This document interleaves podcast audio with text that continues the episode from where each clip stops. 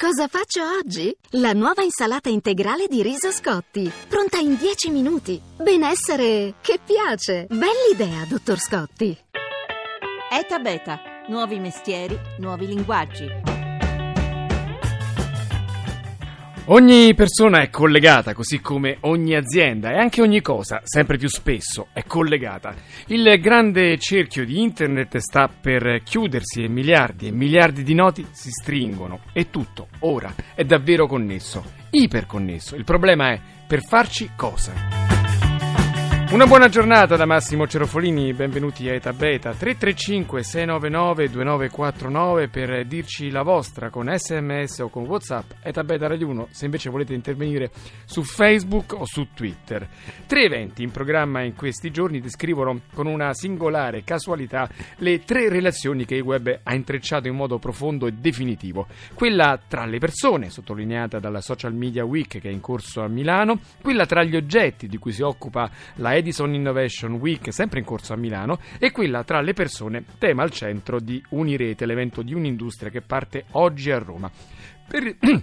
Per descrivere i benefici, ma anche le incognite di questo immenso collegamento, saluto Marco Massarotto, che è l'organizzatore della Social Media Week. Buongiorno.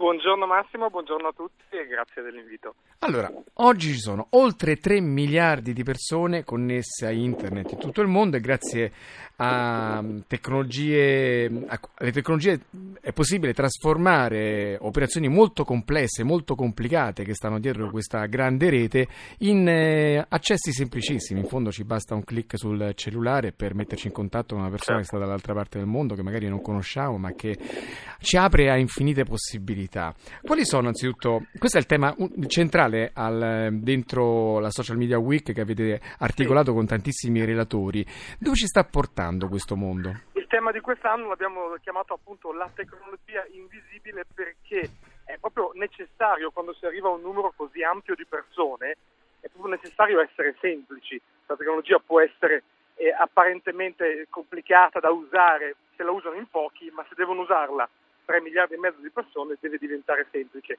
ma non vuol dire che dietro sia semplice e quindi abbiamo chiamato proprio la tecnologia invisibile cercando di spiegare in questa settimana a Milano che quello che a noi appare facilissimo, schiaccio un bottoncino sulla mappa, partono delle cose, trovo delle informazioni, è in realtà molto complicato. Secondo voi che osservate il fenomeno di internet così attentamente, quali sono i vantaggi più significativi e diciamo anche quelli emergenti che il web sta portando dentro le nostre vite? Sta dando a tutti una dimensione pubblica che ha dei vantaggi, delle, delle, delle difficoltà da capire, ma eh, il mondo, abbiamo sentito parlare spesso no, della reputazione.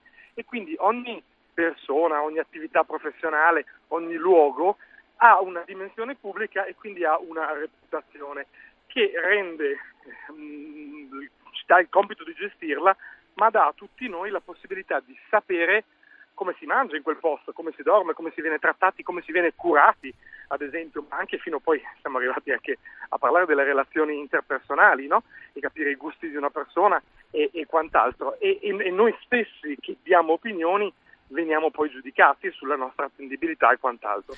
Questa è un grande, una grande novità, se vogliamo, per, per l'umanità, diciamo in qualche modo, ma è anche una grande praticità perché ci consente di fare scelte migliori, di scegliere con più informazione.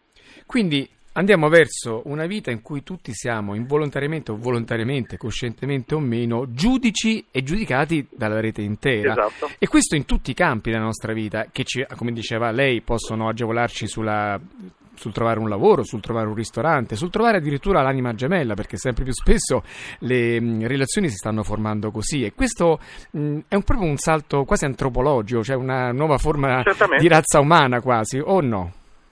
Sì, non, non, so se proprio di razza umana, ma di comportamento sociale. Beh, poi i comportamenti sociali sono sempre evoluti, ma il balzo che stiamo facendo è sicuramente importante. E, e, eh, una volta, no? Se uno ti diceva, se conoscevi una coppia di amici, ci siamo conosciuti online, era una cosa stranissima, adesso è una cosa accettata, tra un po' sarà quasi strano il contrario, no? in qualche modo, e qui si intersecano due elementi, no? quello che abbiamo visto prima della reputazione della nostra vita pubblica con tanto di commenti, recensioni, opinioni che ci scambiamo e ci formiamo online. con quello poi degli algoritmi. Tu hai fatto l'esempio del... Eh, i siti ci suggeriscono il compagno come ti suggeriscono l'automobile che fa per te. Ecco, qui eh, ho le informazioni da leggere. Qui entra in gioco un altro elemento che è quello dell'algoritmo che sentiamo nominare tanto, ma è una formula. No? Ecco, sì, tra l'altro ne parliamo, però prima vorrei esaurire questa mm, eh, certo. riflessione su proprio come sta cambiando la nostra vita in questo mondo. Ha accennato al fatto delle, delle coppie, quindi l'aspetto forse più intimo che noi possiamo immaginare della nostra vita, anche questo probabilmente tra qualche anno sarà completamente appannaggio di un algoritmo che ci dirà qual è la persona con cui mh, mm, sposarci, con cui avere una relazione e sarà anomalo colui che invece magari conosce una persona casualmente e gli si chiederà ma tu ti fidi senza la verifica dell'algoritmo. Ecco, questo non snatura un po' l'essenza umana? Ma eh, poi alla fine, come dire, sta a noi, no? Cioè siamo noi che andiamo, che ci fidanziamo e viviamo assieme e ci troviamo bene. Qui stiamo parlando prevalentemente del, della, adesso è brutto da dire sulle relazioni umane, ma della fase di scelta, di selezione. Allora, se la reputazione, come abbiamo visto prima, cioè il poter leggere esperienze precedenti ci aiuta, anche gli algoritmi si possono aiutare. Perché? Perché dobbiamo accettare il fatto che il nostro telefonino ci conosce molto bene, che Facebook ci conosce molto bene, sa cosa ci piace fare, dove andiamo, quanto lo facciamo, quanto siamo in salute, certo, certo. a che velocità ci muoviamo. E quindi insomma è uno strumento in più che ci può servire per esatto, a, a aumentare sì, le nostre sì. possibilità di scelta, oltre a quelle che ci detta al cuore. Lasciamocele quelle. Dice, okay. Caro Marco, a Milano c'è una persona che ha proprio i tuoi gusti. Eh, poi, poi, è tutto da verificare, però intanto poi, ci dà un'indicazione certo. che può esserci utile. Ma accanto alle persone, la grande connessione di internet comincia ad afferrare anche le aziende che sono costrette a riformulare i loro pag- paradigmi, ad osare modi di produzione nuovi come i sensori o le stampanti 3D, finora appannaggio degli hobbisti o di pochi innovatori, oppure ad aprirsi al contributo dei giovani innovatori delle cosiddette start-up. E proprio in queste ore prende il via a Roma Unirete, che è l'evento di un'industria, ossia un organo della Confindustria dedicato alla innovazione delle imprese. Ne abbiamo parlato con Simona Anelli, che è la responsabile di questo evento. Le aziende dopo la crisi del 2008 si sono rese conto che dovevano uscire fuori dai loro tradizionali schemi e la prima cosa che hanno capito è che si dovevano incontrare, condividere e quindi Unirete è un luogo di sperimentazione e di condivisione. Incontrarsi, scambiarsi le tecnologie, per esempio le stampanti 3D che stanno sì. affiancando i metodi di fabbricazione tradizionali della manifattura, ma anche contaminarsi con il mondo delle start-up, ossia i giovani innovatori che con pochi soldi però concepiscono grandi idee, da cui poi magari non da noi ma negli Stati Uniti nascono i grandi successi come Facebook e Google. Ecco, questa contaminazione voi l'avete incentivata creando un premio e avete selezionato 10 realtà promettenti che andranno poi a lavorare con le grandi imprese. Ci vuole dire intanto qualche nome? La 5 International addirittura anche per un discorso di impatto ambientale è un progetto di macchina di idrogeno talmente innovativa che ha vinto una call europea, quindi per una volta anche le nostre giovani start-up sono assolutamente al passo rispetto anche al luogo comune che si debba andare solamente per trovare giovani talenti creativi nella famosa Silicon Valley. E un'altra interessante è Scooterino. Noi l'abbiamo definita la bla bla car per gli scooter prendere significa la possibilità di prendere un passaggio o di utilizzare uno scooter di un utente privato grazie all'applicazione sul tuo cellulare.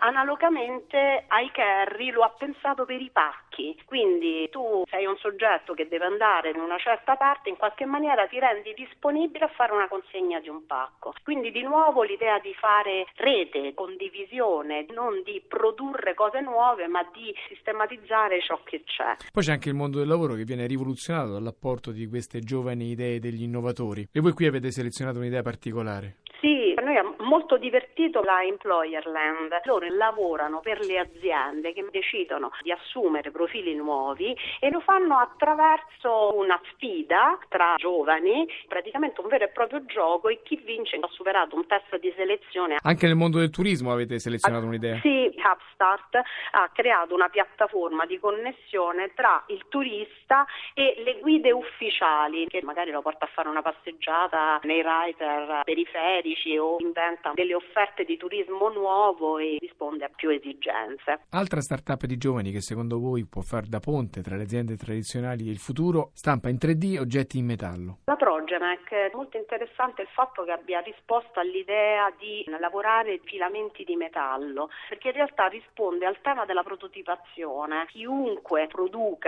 prima di fare un progetto in serie, fino adesso passava dal progetto a due dimensioni, poi lo si stampava, poi lo si provava a fondere, si faceva il calcolo, eccetera. Ecco, loro aiutano a saltare questo passaggio e immaginiamo per la nostra manifattura che deve per prima innovarsi, è veramente geniale.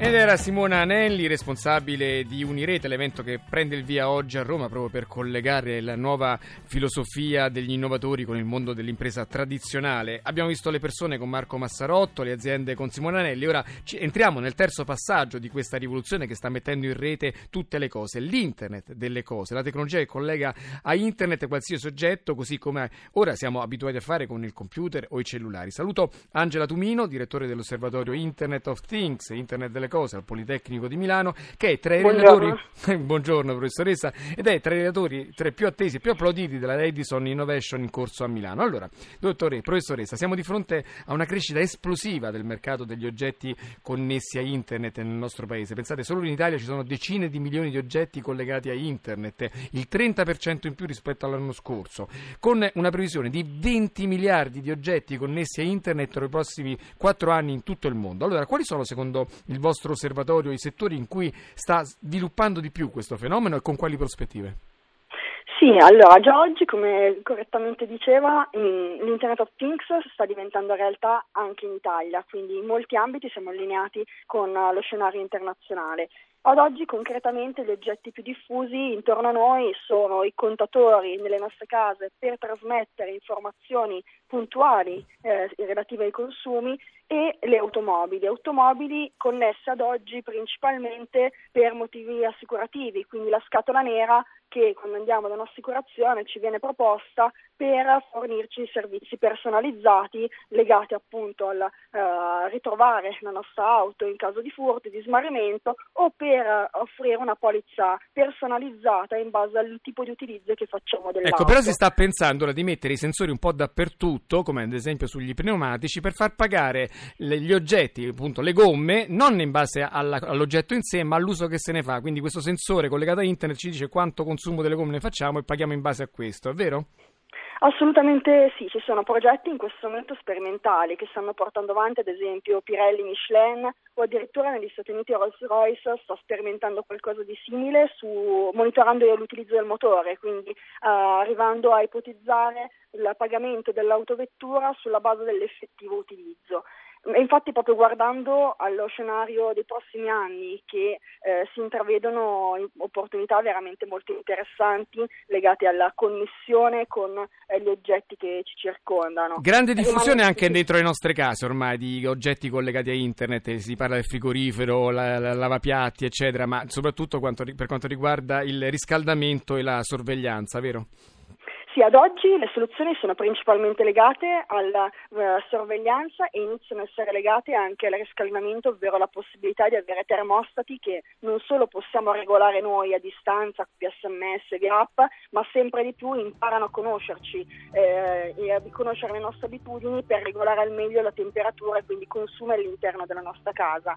Anche qua lo scenario però interessante secondo me è quello mh, evolutivo nei prossimi anni in cui a fianco a questo eh, ci saranno sempre più servizi associati alla possibilità di raccogliere informazioni relative alla nostra casa. Faccio un paio di esempi, eh, informazioni relative a come consumiamo l'energia all'interno della casa sono utilissime per fornirci informazioni e suggerimenti su come consumare meglio, consumare meno piuttosto che invece ehm, avere servizi aggiuntivi come l'assistenza in caso di guasto. Caso tipico, mi si rompe la lavatrice, chiamo il tecnico, arriva, non ha il pezzo, deve tornare, io perdo due mezze giornate di lavoro se sono fortunata. Ecco, insomma, eh, veramente abbiamo degli scenari tantissimo esatto. in evoluzione anche nelle città, i lampioni diventano sempre più intelligenti, ma insomma ci torneremo sicuramente. Io intanto saluto Marco Massarotto, il, l'organizzatore della Social Media Week in corso a Milano e saluto anche Angela Tumino, il direttore dell'osservatorio dell'osservatorio Internet of Things che è intervenuta alla Innovation, Edison Innovation sempre in corso a Milano.